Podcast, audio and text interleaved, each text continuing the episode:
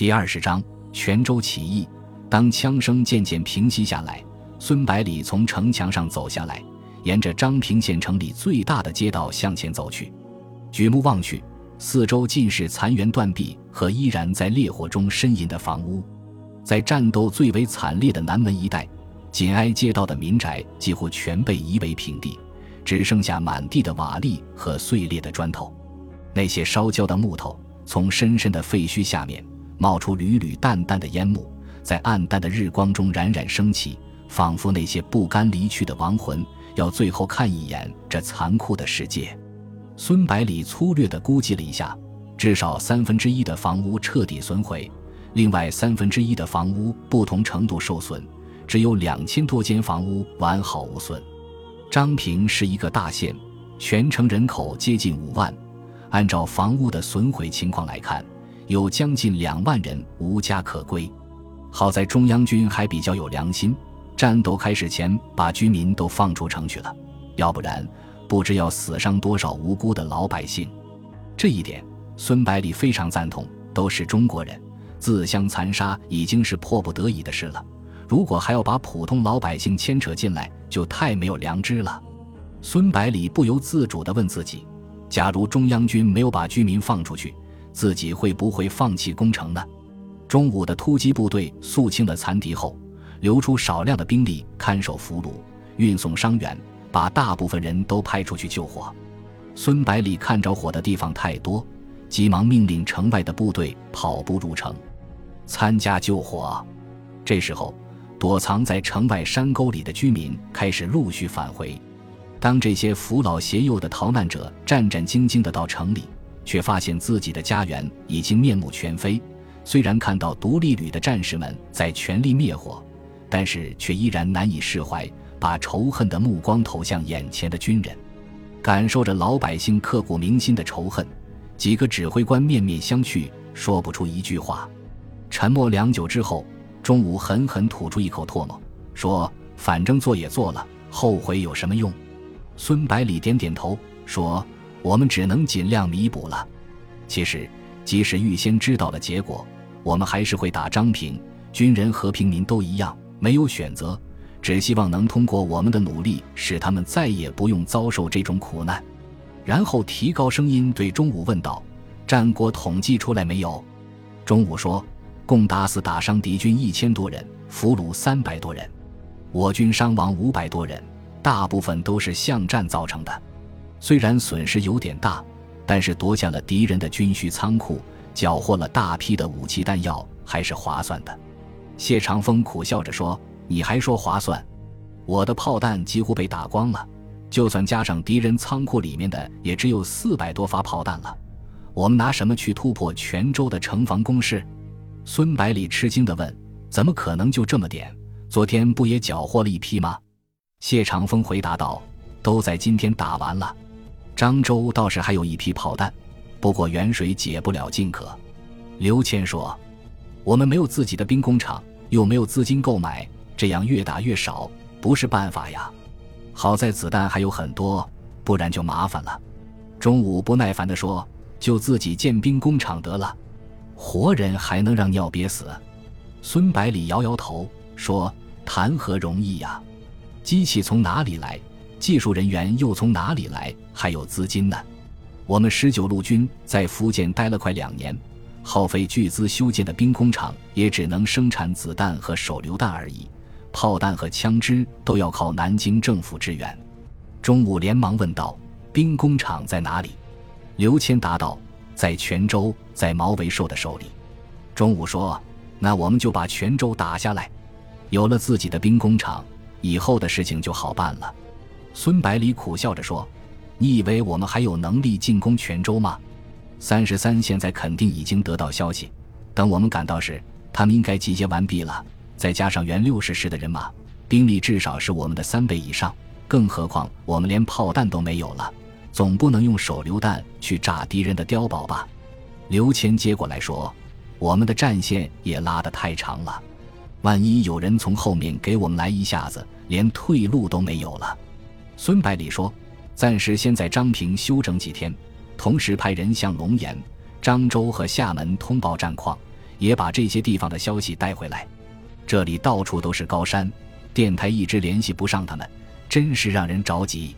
中午指着城里的难民问道：“这些人怎么安排？”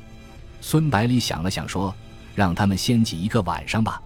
今天尽量把城里的火全部扑灭，明天派部队到附近山上砍伐树木，给居民修理房子，把俘虏也带上，他们也有罪过。”然后又吩咐道：“中午，你的部队就留下来，在泉州方向构筑工事，防备敌人反攻。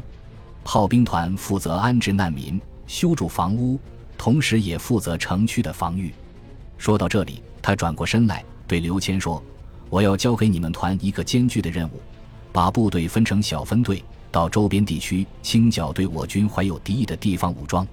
凡是有地主参加的，立刻没收其财产。”把土地分给无地的农民，绝对不要手软。福建人民政府败亡的这么快，和这些落井下石的家伙有很大的关系。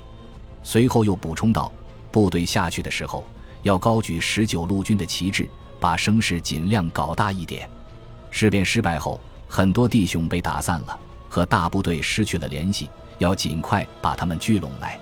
布置完这些事情后。孙百里望着城里刚刚升起的几缕炊烟，说道：“希望时间能够洗刷掉老百姓对我们的敌意。”三天之后，张平城在独立旅官兵的不懈努力下，终于活了过来。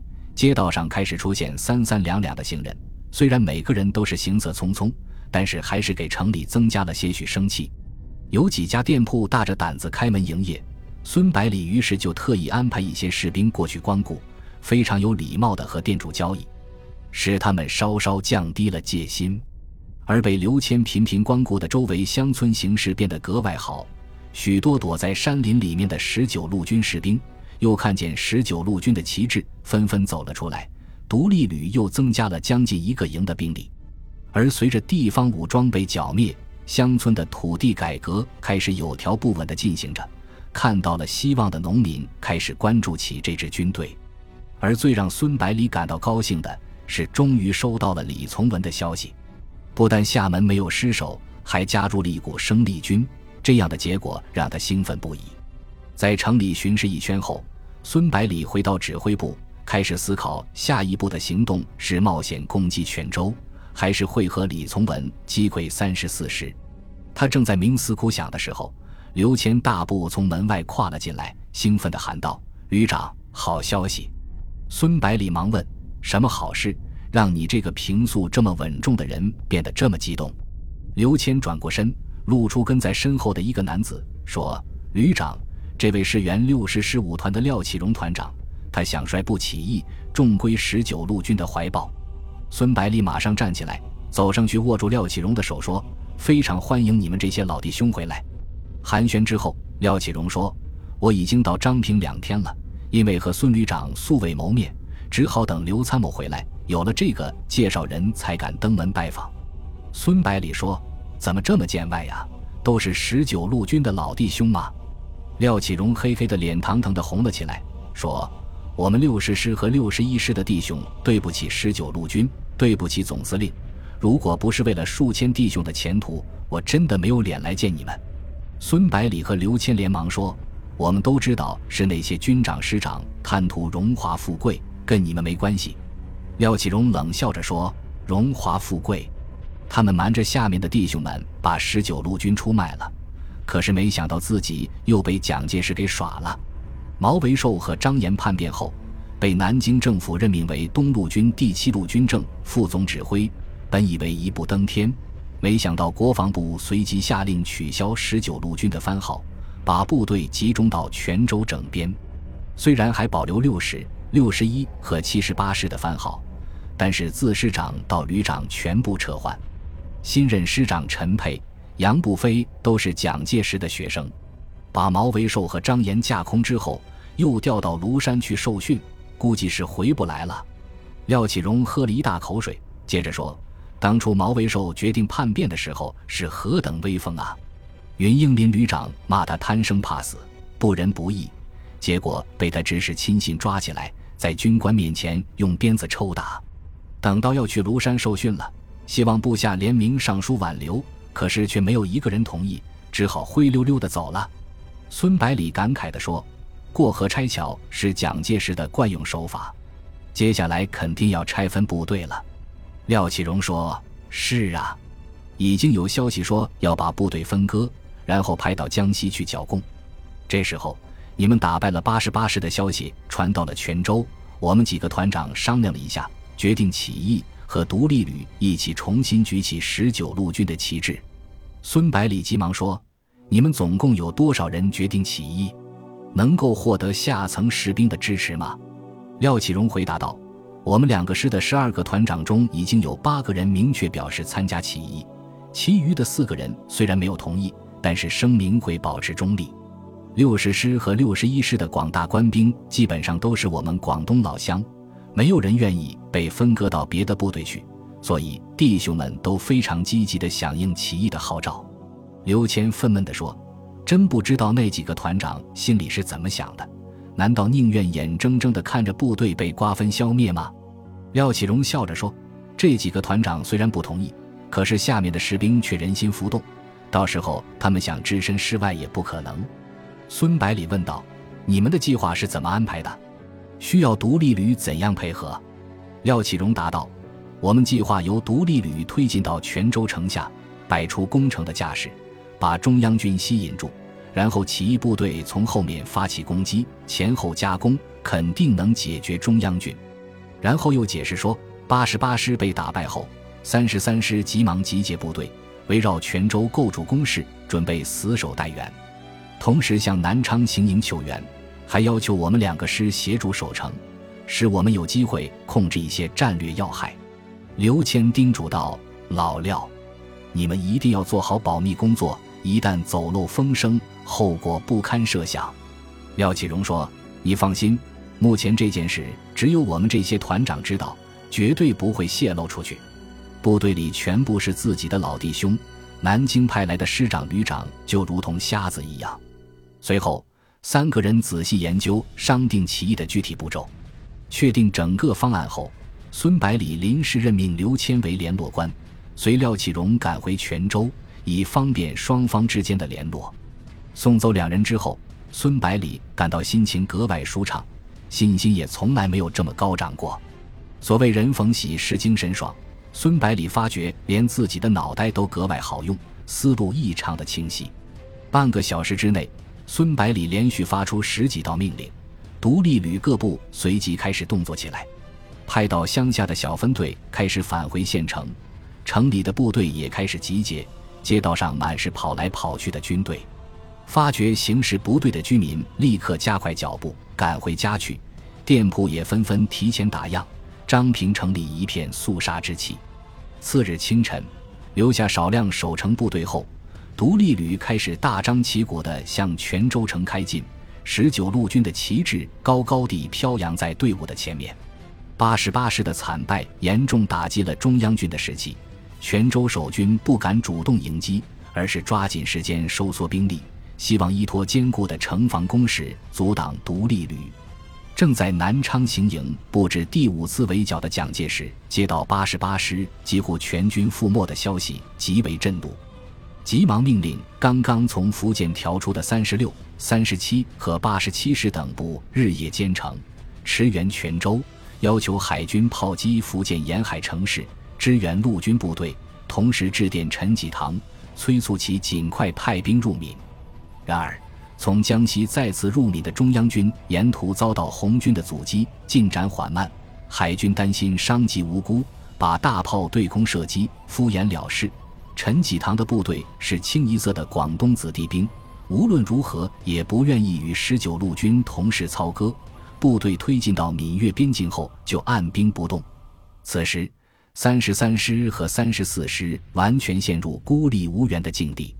虽然三十四师开始不顾一切攻击厦门，但是在李从文和马鸿兴的全力阻击下，步履维艰，打破其妄图攻占厦门、建立滩头阵地、从海上获得增援的企图。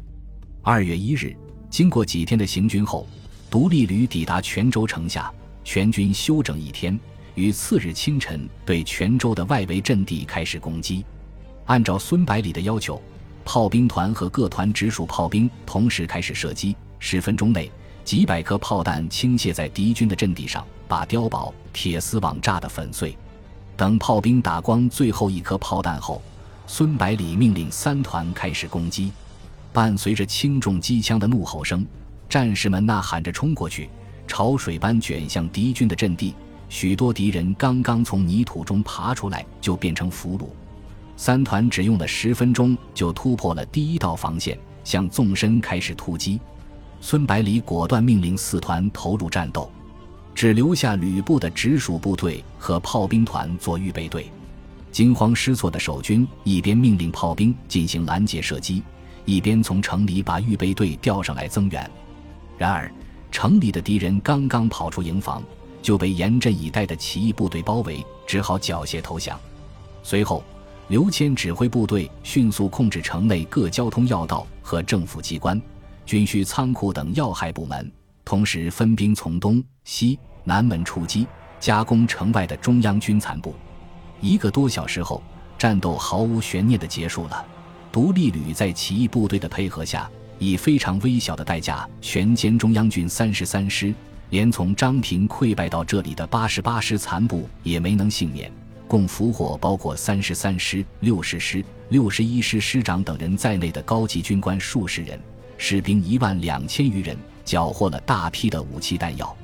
而十九路军的总兵力则迅速增加到将近四万人，恢复到刚刚登陆福建时的规模。至此，在福建省内，中央军嫡系部队只剩下三十四师一支孤军。处境异常艰难。本集播放完毕，感谢您的收听，喜欢请订阅加关注，主页有更多精彩内容。